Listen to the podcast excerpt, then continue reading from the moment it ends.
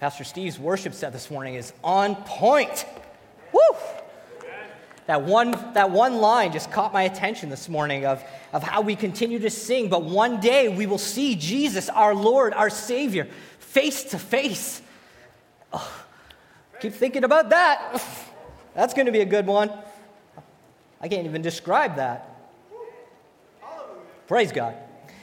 All right, let's get together this morning. If you're new to our church, or maybe you're just visiting, or you haven't been here in a while, or you're, you're not a part of a discipling community yet, let me get you caught up. We're in the book of Hebrews, and this book is awesome.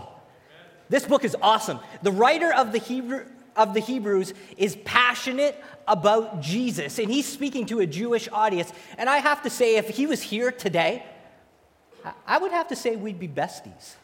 Like, we would, we would have t shirts, we'd have a secret handshake. This guy loves Jesus more than Fred. Like, th- this guy is all about making sure that God's people know and understand the truth so that they are in the right way, the right relationship with the Almighty King. Woo! Pastor Rick has been talking to us about Hebrews for probably about a year behind the scenes in our pastoral meeting our pastoral meetings, he's telling us, boys, get, get this book in your heart. Get reading this book because it's all about Jesus. And we need to be thinking about this because I'm going to be preaching it. The book has 13 chapters, and our team has been working through each chapter. And today, we're going to look at chapter 9. We're going to make our way through that and then discuss it tonight in our small group. All of our content is online. Every sermon, if, if you missed a sermon, Pastor Rick's sermons are online through our website, but you can also check it out on our Facebook page. Hit the like, and then you'll have updates of what's going on. So you'll find even today's sermon on our Facebook page. So let's talk about the book. The book of Hebrews compares and contrasts Jesus to key historical people and events in the Old Testament. Through these comparisons, we see his superiority. He is greater than angels. He is greater than Moses. He is greater, he's a, a greater leader to a better promised land. He, he is more powerful than priest, Melchizedek, sacrifices, and then last week, Pastor Rick, if you caught his sermon, if you haven't, go listen to it. It's awesome. It's on point too. He was talking about the perfect sacrifice of the old covenant. God, Jesus, is God's word, the hope for a new creation, our eternal priest, and he is the perfect sacrifice. This is our Lord that we're talking about. Throughout the book, the preacher is challenging the Jewish audience and us here today to remain faithful to Jesus and follow, despite hardship and persecution. That's why it's called hold on or hang in, hold on. Because we as God's people, we are going to face some trials. We are going to face some hardship. We are going to face some persecution. And it's super important that we know and understand the cross. We know and understand what Jesus has done for us because when those moments appear, we're going to be challenged. And if we don't know God's word and if we don't know the truth about Jesus, we're going to, we want, we'll want to let go. We won't want to hang on. But that's why it's important, and that's why the, the author of the Hebrew, right, the Hebrew book is saying, guys, Get focused on Jesus, He is greater. These challenges in life will make us uncomfortable, but instead of fearing them, remember that rejecting Jesus is just foolish. Jesus is the ultimate revelation of God's love and mercy, and He is worthy of all of our trust and devotion. On the screen, you're going to see a comparison and contrast chart that was developed, made by Dave and I in our graphics department, but developed by the Bible Project guys. They're amazing. You should check them out. They're on YouTube. We, we are comparison. I'm going to go through a comparison, and, a, and the W means a warning. So the author is giving us statements, but he's also given us warnings. He's given us warnings. If we miss the boat on this, it's going to be we're going to be in trouble. And today, in our preaching and, and, and what's being presented, we're going to present the truth, but there is a warning as well. So, Jesus versus angels is found in verses one and uh, chapters one and two. Jesus is superior to the angels who delivered the Torah, God's word to the Israelites, and all other messages. Here's the warning in that. If Jesus is greater than angels, we need to pay attention to his message. We need to pay attention to his word. Chapter 3 and 4, Pastor Rick preached a sermon on this Jesus versus Moses in the promised land. If you think about Jesus in comparison, Jesus leads his people like Moses led the Israelites. Warning do not rebel like the Israelites did and lose out on God's gracious offer to enter into the new creation. We move on from chapters 5 to 7, and we see Jesus being compared to priests Melchizedek. Morally flawless Jesus is the ultimate priest and mediator between humans and God. Here's the warning instead of rejecting him, accept him and be fully reconciled to God. And then chapters 8 through 10, Jesus versus sacrifice and covenant. And we're going to be camped out a little bit here today, and Pastor Rick will pick it up next week as well. Jesus' death on the cross was a permanent sacrifice, but here's the warning He died once for all. So accept his gracious offer of forgiveness. Praise the Lord. A couple of instructions for us this morning. One, I hope you brought your Bible. Did you, did you bring it? Let's get that out. It's all about God's word. So that's where we're going to start. So get your Bibles out and turn to Hebrews 9. We're going to be in the chapter, that chapter today. So that's the first thing. Second thing is I'm going to ask you to close your eyes as we pray. So close your eyes and take a deep breath. And as I pray for our time, I'm going to ask you a question, or I'm going to ask you to do something. Ask God to deposit a deep understanding in your heart of Jesus who he is and what he's done. That we would not take for granted this moment to open up our hearts and our minds to learn about the great sacrifice that was paid on our behalf so that we could commune with the living Lord. Father, we love you. We just sit in silence for a moment before you. But inwardly, we're praying to you. God, I pray that you would bend your ear to the prayers being offered here today. Will we be, would you just set this, this moment aside so that we can meet with you by the power of the Holy Spirit and the declaration of your word, God? Will we be changed? God, we, as Pastor Rick said in his prayer, we can't do this without you. And God, I pray that there would not just be information cha- exchanged here, but that we would truly know and understand what ha- Jesus has done for us. God, will you open up our hearts now? In the name of Jesus, we pray. Amen. We're going to be at Hebrews 9 11 through 15, and I'm going to ask you one, one more thing. I'm very needy today, I'm a needy guy. I'm going to ask that we would stand for the reading of God's word. It's important, it's holy. Fred was up in two seconds. Oh, cool. Hebrews 9 11. When Christ came as high priest of the good things that are already here, he went through the greater and more perfect tabernacle that is not man made that is to say, not a part of this creation. He did not enter by the means of blood of goats and calves, but he entered the most high place once for all by his own blood, having obtained eternal redemption. The blood of goats and bulls and ashes of heifers sprinkled on those who are ceremonially unclean sanctify them so that they are outwardly clean. How much more then will the blood of Christ, who through the eternal Spirit offered himself unblemished to God, cleanses our conscience from the acts that lead to death, so that we may serve the living God. For this reason, Christ is the mediator of the new covenant, that those who are called may receive the promised eternal, eternal inheritance, now that he has died as a ransom to set them free from the sins committed under the first covenant. May God add a blessing to the reading of his word. You may be seated. As we gather today and as we look, as we peer into God's word in chapter 9 of Hebrews, the Hebrew preacher is telling us two things. He's telling us, one, the old covenant and new covenant are pointing out something about sin. The second thing he's showing us is the old covenant and new covenant are pointing out something about God. So, those two things something about sin and something about God. And I think it's super important that we know and understand these two things and apply them to our lives so that we will fully know how to commune with God. On your screen, you'll see a picture of the tabernacle. This was the Israelite community. As, Jesus, or as God led the Israelites out of Egypt, he gave them the commands, the Ten Commandments at Mount Sinai, and then they set up camp. And in the picture, you'll see the tabernacle is right in the middle. It's the nucleus of the community. And as you can see, 3333, these are the 12 tribes of the community of God's people. So they're set up there. And every day, the priests would get up and they would serve the Lord day in and day out. They would, sa- they, were, they would have sacrifice every day. See, the Jewish audience understood the point of the tabernacle.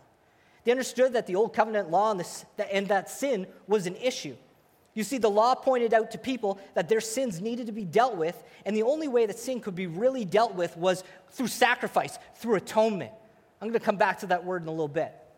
But when you think about the community, you think about the people gathering there, their sin was an issue. It was like a spiritual vandalism causing damage to both the person and God, their relationship, but it was also in the community affecting other people. Sin was a problem. Think of the garden. Think of the perfect relationship that God had set up with Adam and Eve and God. They were in communion. But then when sin entered the picture, it was a vandalism to the relationship. Something needed to be done, something had changed.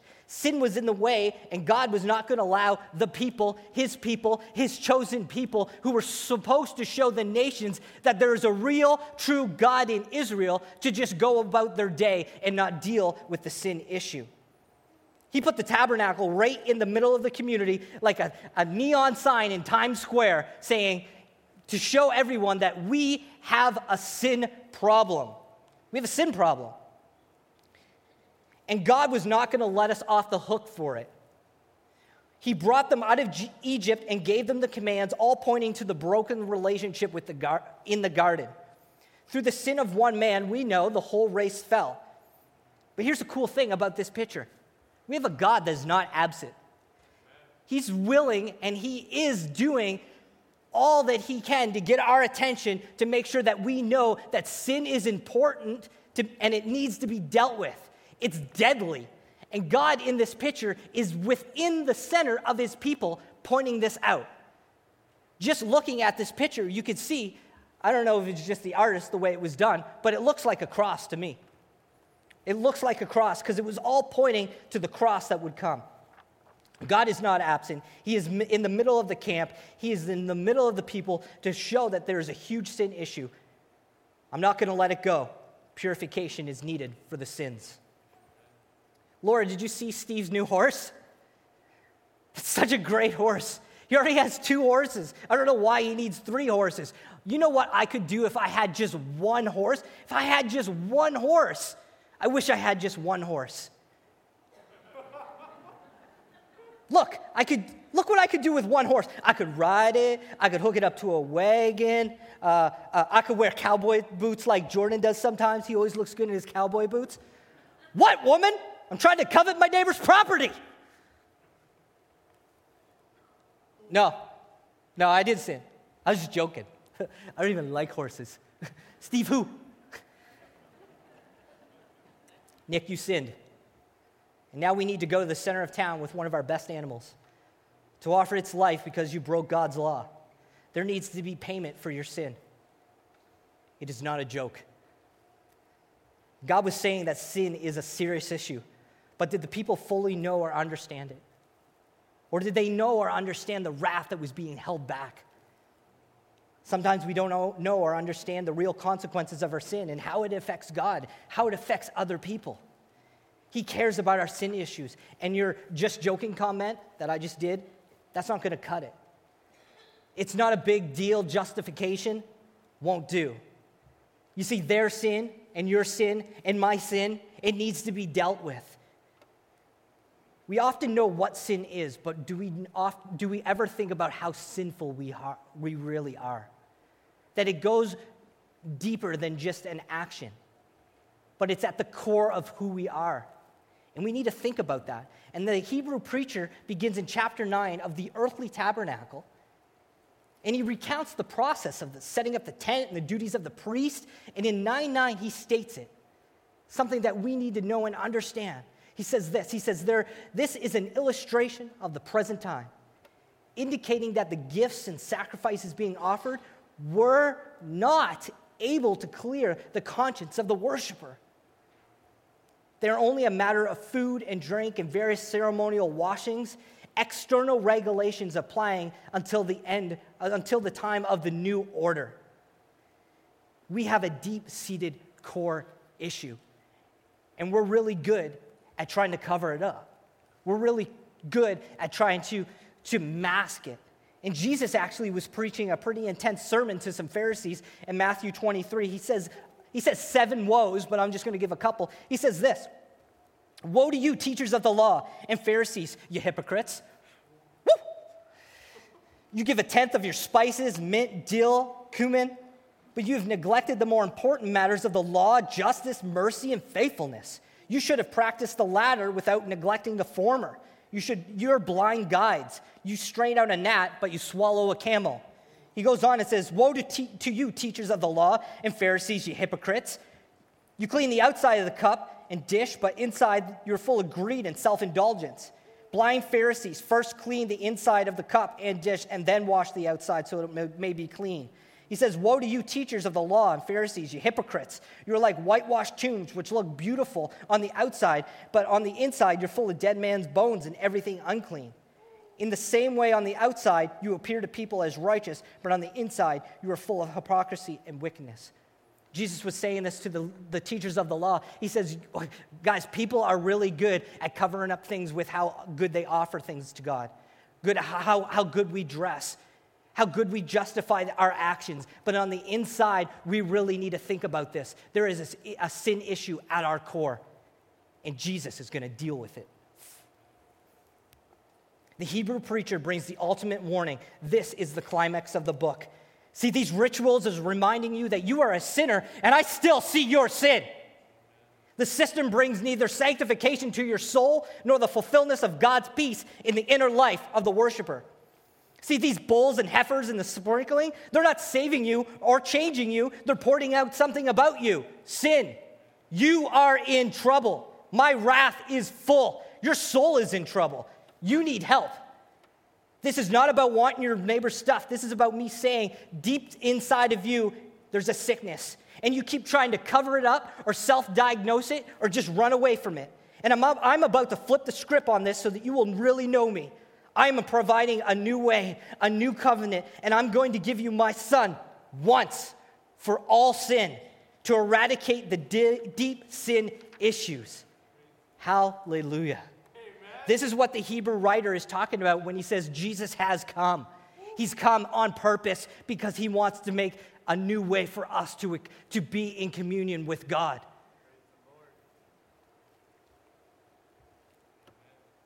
You need forgiveness and you need sanctification. And when we look at the old tabernacle system, the animal sacrifice was pointing out the sin issue, but now God was bringing the sin solution purification, atonement. We need to know these words so that we can go back to the, to the script, go back to the scriptures and look at it and really fully understand what Jesus did for us. Now, I'm going to give you a warning I'm going to use a bunch of big words. And usually, sometimes, not me, not me, Pastor Rick, I always pay attention. But sometimes when we hear big theological words, we check out. I'm asking you, please don't check out on me. These are key words for us as Christians, and we need not to just know the words, but understand the complex theology. So I want to give an illustration. I once heard a pastor give an illustration of some key core theology words in the Christian faith, and he compared them, he compared them to going on a trip and packing it, packing a suitcase. Let's just say you're going on a trip for seven days, pack your, pack your pants and your shirt and got your toothbrush, hopefully, and you're getting everything into this suitcase. And if you're like my family or if you're like my wife, there'll be a moment while, while she's packing everything, I'll hear, Nick, what? Come sit on the suitcase so I can zip everything in it so we don't have to pay the extra money and we can stuff it in the overhead bin. You know you do it. These words, purification, atonement, propitiation, they're like that. They're like a tightly packed bag. The goal is to pack it tight so that you can take it somewhere quickly, but you would never go on vacation and then leave your suitcase in a corner. You open it up, you get your pants out, you brush your teeth, you actually use what's in there. So this morning, let's pack up a bag.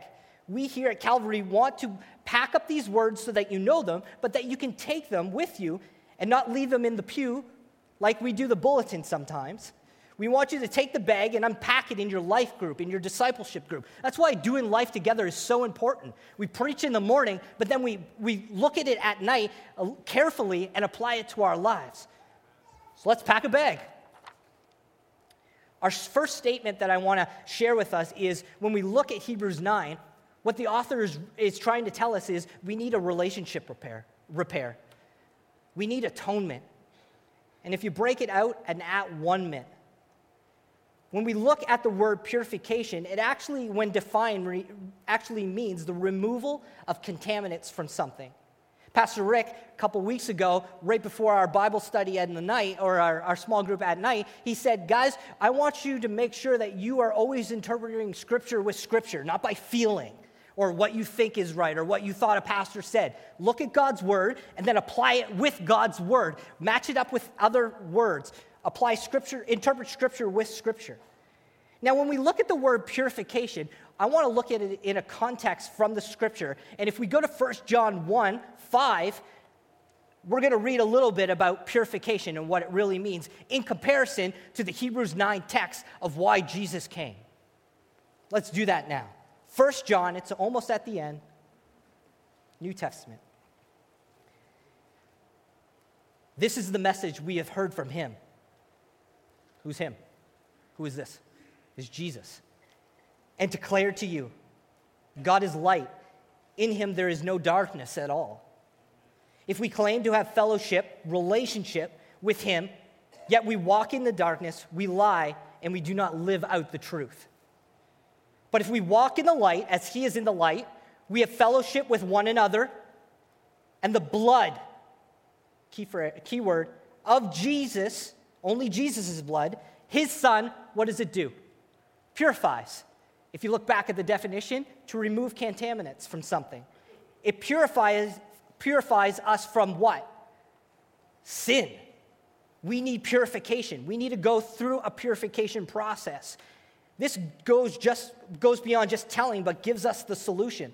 We have a heart issue, we have a sin problem, we need purification. Here's the solution Jesus. If we claim to be without sin, which we can't, think tabernacle in the middle of the city, saying, pointing out, you have a sin problem. We deceive ourselves and the truth is not in us. If we confess our sin, he is faithful and just and will forgive us our sins and purify, another, to remove contaminants from, purify us from all unrighteousness. If we claim we have not sinned, we make him out to be a liar, and his word is not in us. Pastor John goes on and says, My dear children, love that. That is solid pastoral language right there. I write this to you so that you will not sin. But if anyone does, we have an advocate with the Father, Jesus Christ. Rick taught us that Jesus is at the right hand of the Father, interceding for us, praying for us, holding back his wrath so that we can have a true, right relationship. That's biblical. It says right there. But if anyone does sin, we have an advocate with the Father, Jesus Christ, the righteous one. Here's the connection back to Hebrews 9. He is the atoning sacrifice for our sins and not only for ours, but the sins of the whole world. We need a relationship repair. You see, we need help, and God knew that. He was setting up the purification process that would go beyond just the outside, but would fix the soul. The soul sickness, I like to say. We have a soul sickness that is contaminated with sin from the fall. Ever since Adam, the whole race has been born with something called Adamic depravity. It's born into us as we are all sinners by birth, in birth, before we're born. Our heart needs to be pure to be in the presence of God. See, we need this relationship repair. We need the vandalism, the spiritual vandalism, to be cleared away. And the only way that you can be purified, the only way, is by the purification of the blood of Jesus Christ, who is the living sacrifice. Three times, Pastor John shares with love that Christ purifies. He removes the contamination of sin from our lives. So, when we know and understand that the purification process needs to happen, then we jump back into our actual text of Hebrews 9, and it says, When Jesus came, this is why he came. Verse 12 says, He entered into the most holy place by his own blood having obtained eternal redemption. See, this wonder, wonderful truth is perhaps most clearly illustrated by the Old Testament Day of Atonement, or by another word called Yom, Yom Kippur. I don't know if I'm saying that right, but yeah, okay, I get a nod. Yom Kippur, which was the holiest day of the year. On this day, the sin problem between God and the people was dealt with. To, to represent the sinlessness of Jesus, who was coming as the perfect substitutionary sacrifice, two healthy goats were chosen without defect. They took one goat and they sacrificed it, they killed it. They slaughtered it as a sin offering. And we know from Hebrews 9:22, if we jump down a little bit, we know that without the shedding of blood, there is no forgiveness of sin. So they take the first goat and they offer it as a sin offering. The goat represents propitiation and foreshadowing of the cross that was coming of Jesus, where the wrath of God was satisfied through the death as penalty for sin. So that's the first goat. Then they take another goat, and then the high priest, acting as a representative and mediator between spiritual people and their holy God, they would take this second goat and they would lay their hands on the animal while confessing the sins of the people. They would take this goat, they called it the scapegoat, and they would send it away and let it run free in the wilderness, symbolically taking the sin with it. Now, we have a, a, theological word. We call this the doctrine of expiation, whereby our sin is expiated or taken away. So we are made clean through Jesus. This is the purification process. Who, Jesus, who is our scapegoat. And when we go back to our text, the Hebrew audience who is listening to the preacher preach understood the process from Hebrews 9. The preacher is preaching atonement and purification by Jesus. These two theological words are super important to this text. But how does it apply to us? Okay, it says there he's telling them, but what does that mean for us?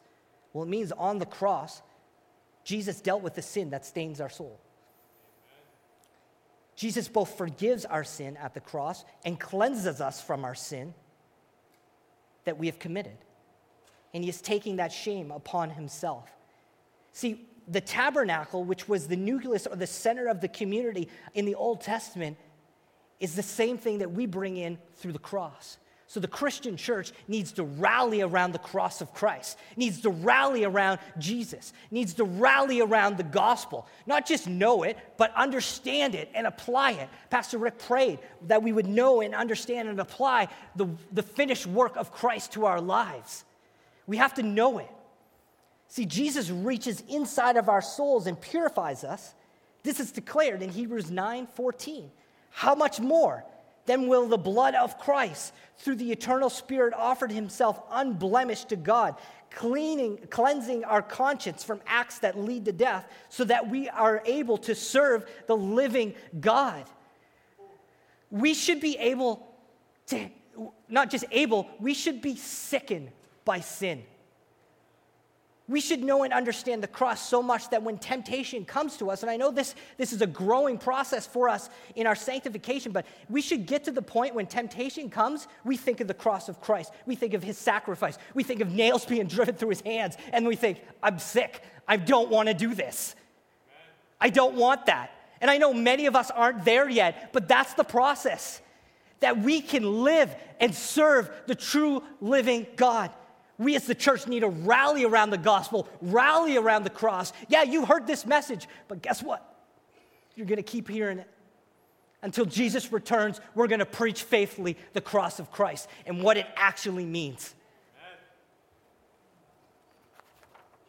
The cross of Christ is effective for our heart issue. See, a remedy affecting the conscience.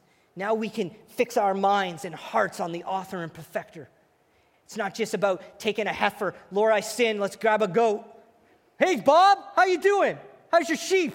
Good? All right, we're going to the temple. Yeah, we're sinners. Oh, I'm back. We're good. It's more than that. It's now that we can fix our eyes and author on the, uh, of, uh, on the perfecter of our faith. When we deal with hardship and persecution, we can think, Jesus is enough. Amen. Jesus is enough for me. Jesus is going to sustain me through this moment. Jesus said he would never leave me or forsake me. In Romans, he said that will, nothing will be able to separate us before, before the love of God. This is what the cross does for us it affects our conscience. It's a remedy offering forgiveness. We see this in verse 9 through 11 through 14 forgiveness. We are truly free. When I say I'm free in Christ, I'm free indeed. I don't have to look back. I know that God will take it from me if I'm true, not playing games with the Holy Spirit. I'm just saying, laying it down truthfully. God, this is where I'm at. This is where I want to be. I don't know how to get there. Will you lead me by your Spirit? Let's take a step together. I'm not going back that way. I don't want that in my life. I want you in my life. I only need you. Forgiveness is there because of the cross and the craziest, awesomest, most, I don't know how to describe it in comparison to the Old Testament, to the New Testament, is the cross of Christ. The atonement of Christ needs no repeating.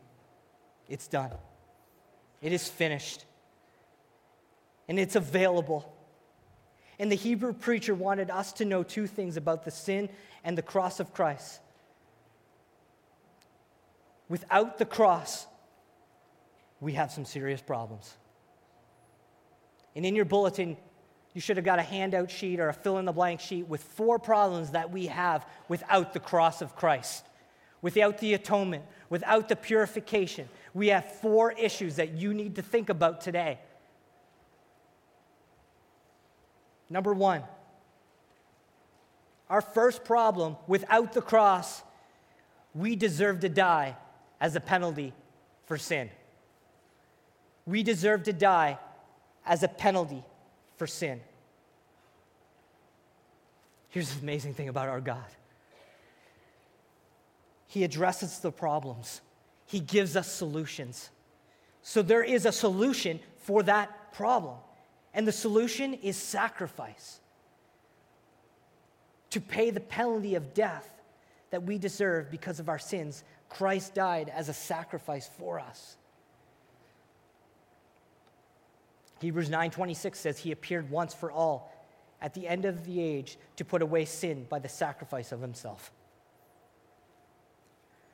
We deserve to die, but Jesus died in our place. Problem number 2.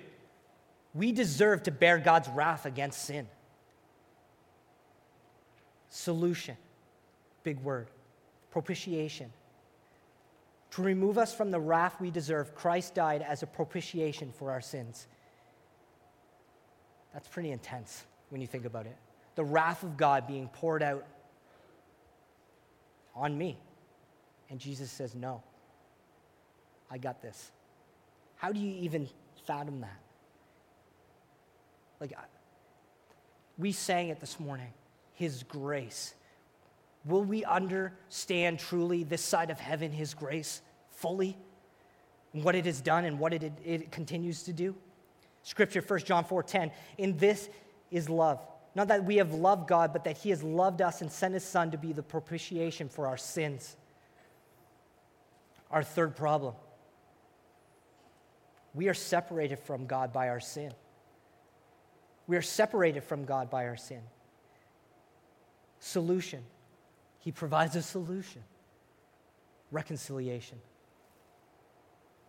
To overcome our separation from God, we needed someone to provide reconciliation and thereby, therefore, thereby bring us back into fellowship with God.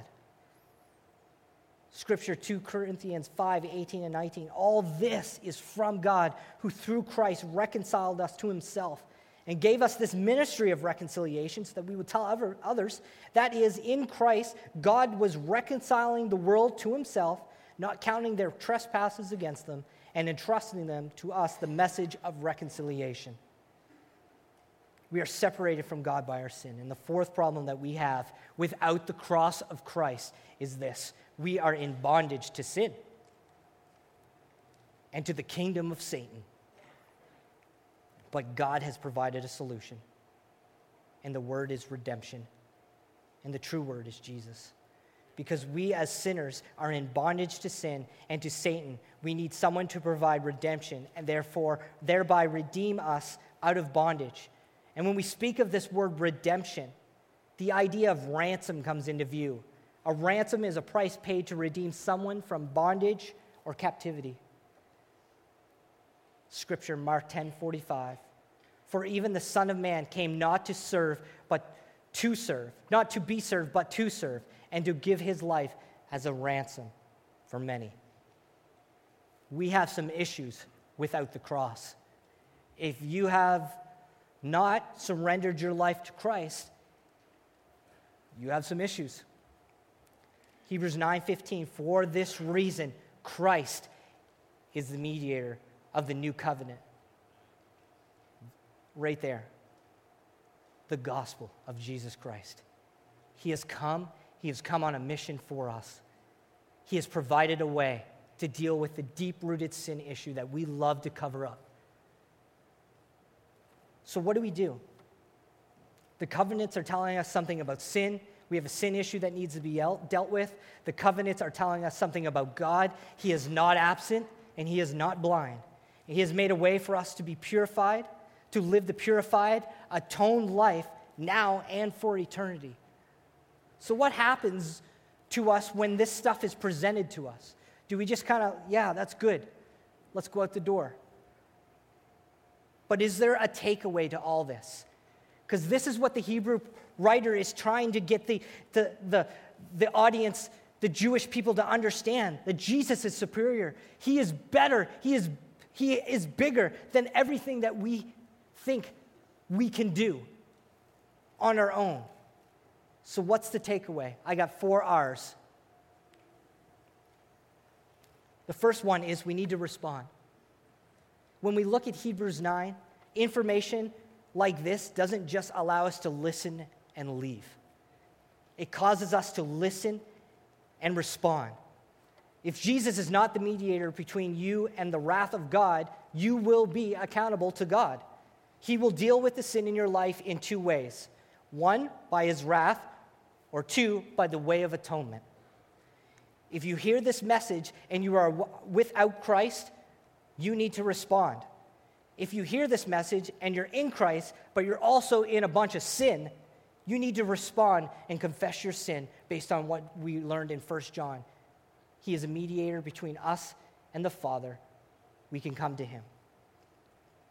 The second thing, the second R as a takeaway for us this morning is we need to remember. Pastor Rick led us in a beautiful communion service last week, and we could easily transition now into remembering the inauguration of the new covenant through, through the blood of Jesus, our Savior. We do communion once a month as a church, but we need to be remembering every day the new covenant and then responding. God, thank you for your love and your grace today. Thank you for waking me up. I know that your mercies are new for me today.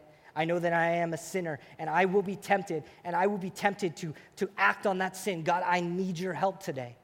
Not only do I need your help, I need Jesus to lead me, but I know Jesus is interceding for me at, with the Father. God, thank you for Jesus. Thank you for what he is doing. God, by the power of the Holy Spirit, will you lead me today? In your name, amen. Every time before your feet hit the ground, you're praying that. Let's do life together, God. I'm remembering what you've done in the new covenant. The third R is we need to refocus. Just like God's chosen people in the wilderness with the tabernacle, we, need, we too need to set up our church community in a specific way. God put the tent of meetings in the middle and then surrounded the tent of meetings with the community. We need to put the cross in the middle of our church. Side note, the cross is in there. We need to put the cross in the middle of our church. And we need to think about the cross every day. We need to be a people of God that are reminding each other of the visual reminder of the cross thinking about the cross, talking about the cross, talking about the gospel, talking about what Jesus has done. Not only in our church, but in our lives and in our families and how we lead and how we work and how we love, all needs to be saturated by the realities of the cross. I have been given new life in Christ, and now reform to how I live needs to be displayed. And the final R. It's a beautiful one. It's one I love we need to rejoice. Amen. We need to rejoice in the new covenant.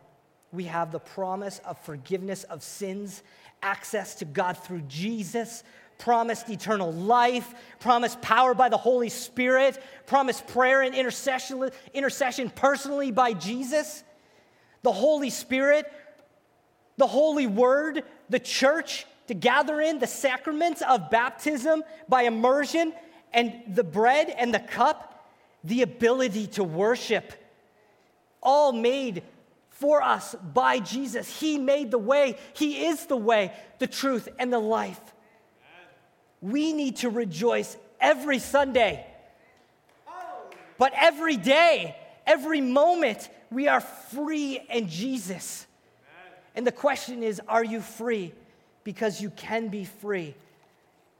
Atonement, purification, the cross, it all makes sense when you know and understand that. And then you go back to the verse and you read this. When Christ came, he came as a high priest. Of the good things that were already here, he went through the greater and more perfect tabernacle that is not man made, that is to say, not a part of this creation and he did not enter by means of the blood of goats and calves, but he entered the most high, most holy place once for all by his own blood, having obtained eternal redemption. He has the power to redeem. Not just out of the moment that you're in, out of the circumstance that you're in, out of the predicament that you're in. He can help with that, but he cares much more than that. He thinks eternity. We think in the moment. See, the blood of goats and the blood of goats and bulls and the ashes of heifers sprinkled on those who are ceremonially unclean sanctify them so that they were outwardly clean.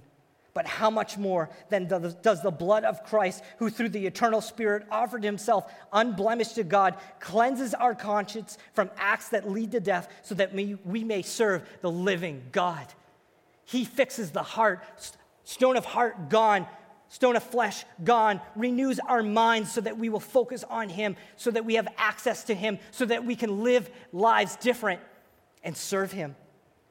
For this reason, Christ is the mediator of a new covenant, that those who are called, us, those who are called, may receive the promised eternal inheritance. Now that He has died as a ransom to set them free from the sins committed under the first covenant. We are free. You can be free. The cross of Christ is available. The atonement of Christ is for us. If you hear this, do not harden your heart. Turn to the living God and be free. Let's pray together. Father, thank you for this morning. Thank you for each and every person that is here. Thank you for Hebrews. Thank you for the excitement of the preacher that is so consumed by Jesus. God, help us to be like that.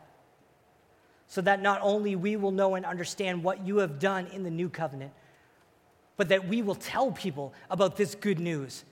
That we will reform our lives around the cross, around the gospel when we're in trouble, when we're hurting, when we're in pain, we can run to your word and apply it.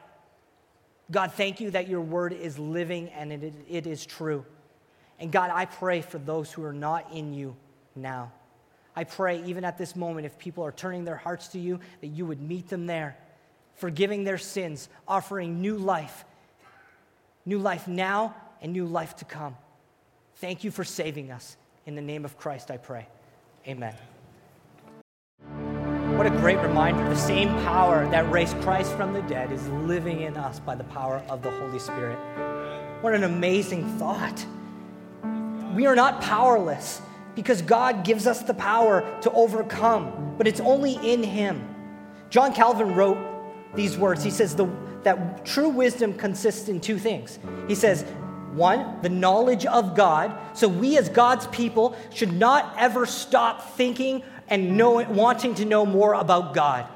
We should be hungry for God's word. So that's the first thing knowledge of God. And he says, knowledge of self.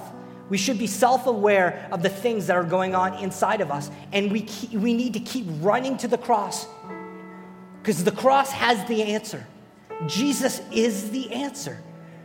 But the danger is we stop thinking about us and I'm not saying in a prideful way, but I'm talking about the things that are going on the inside of us that we need to continue to hand over to God in our sanctification process. So let's be wise about those things. Let's think about what's going on on the inside and present them to Jesus. And let's never, ever, ever give up on the Word of God. Amen. I hope you have a blessed day. See you tonight for small groups, discipleship groups.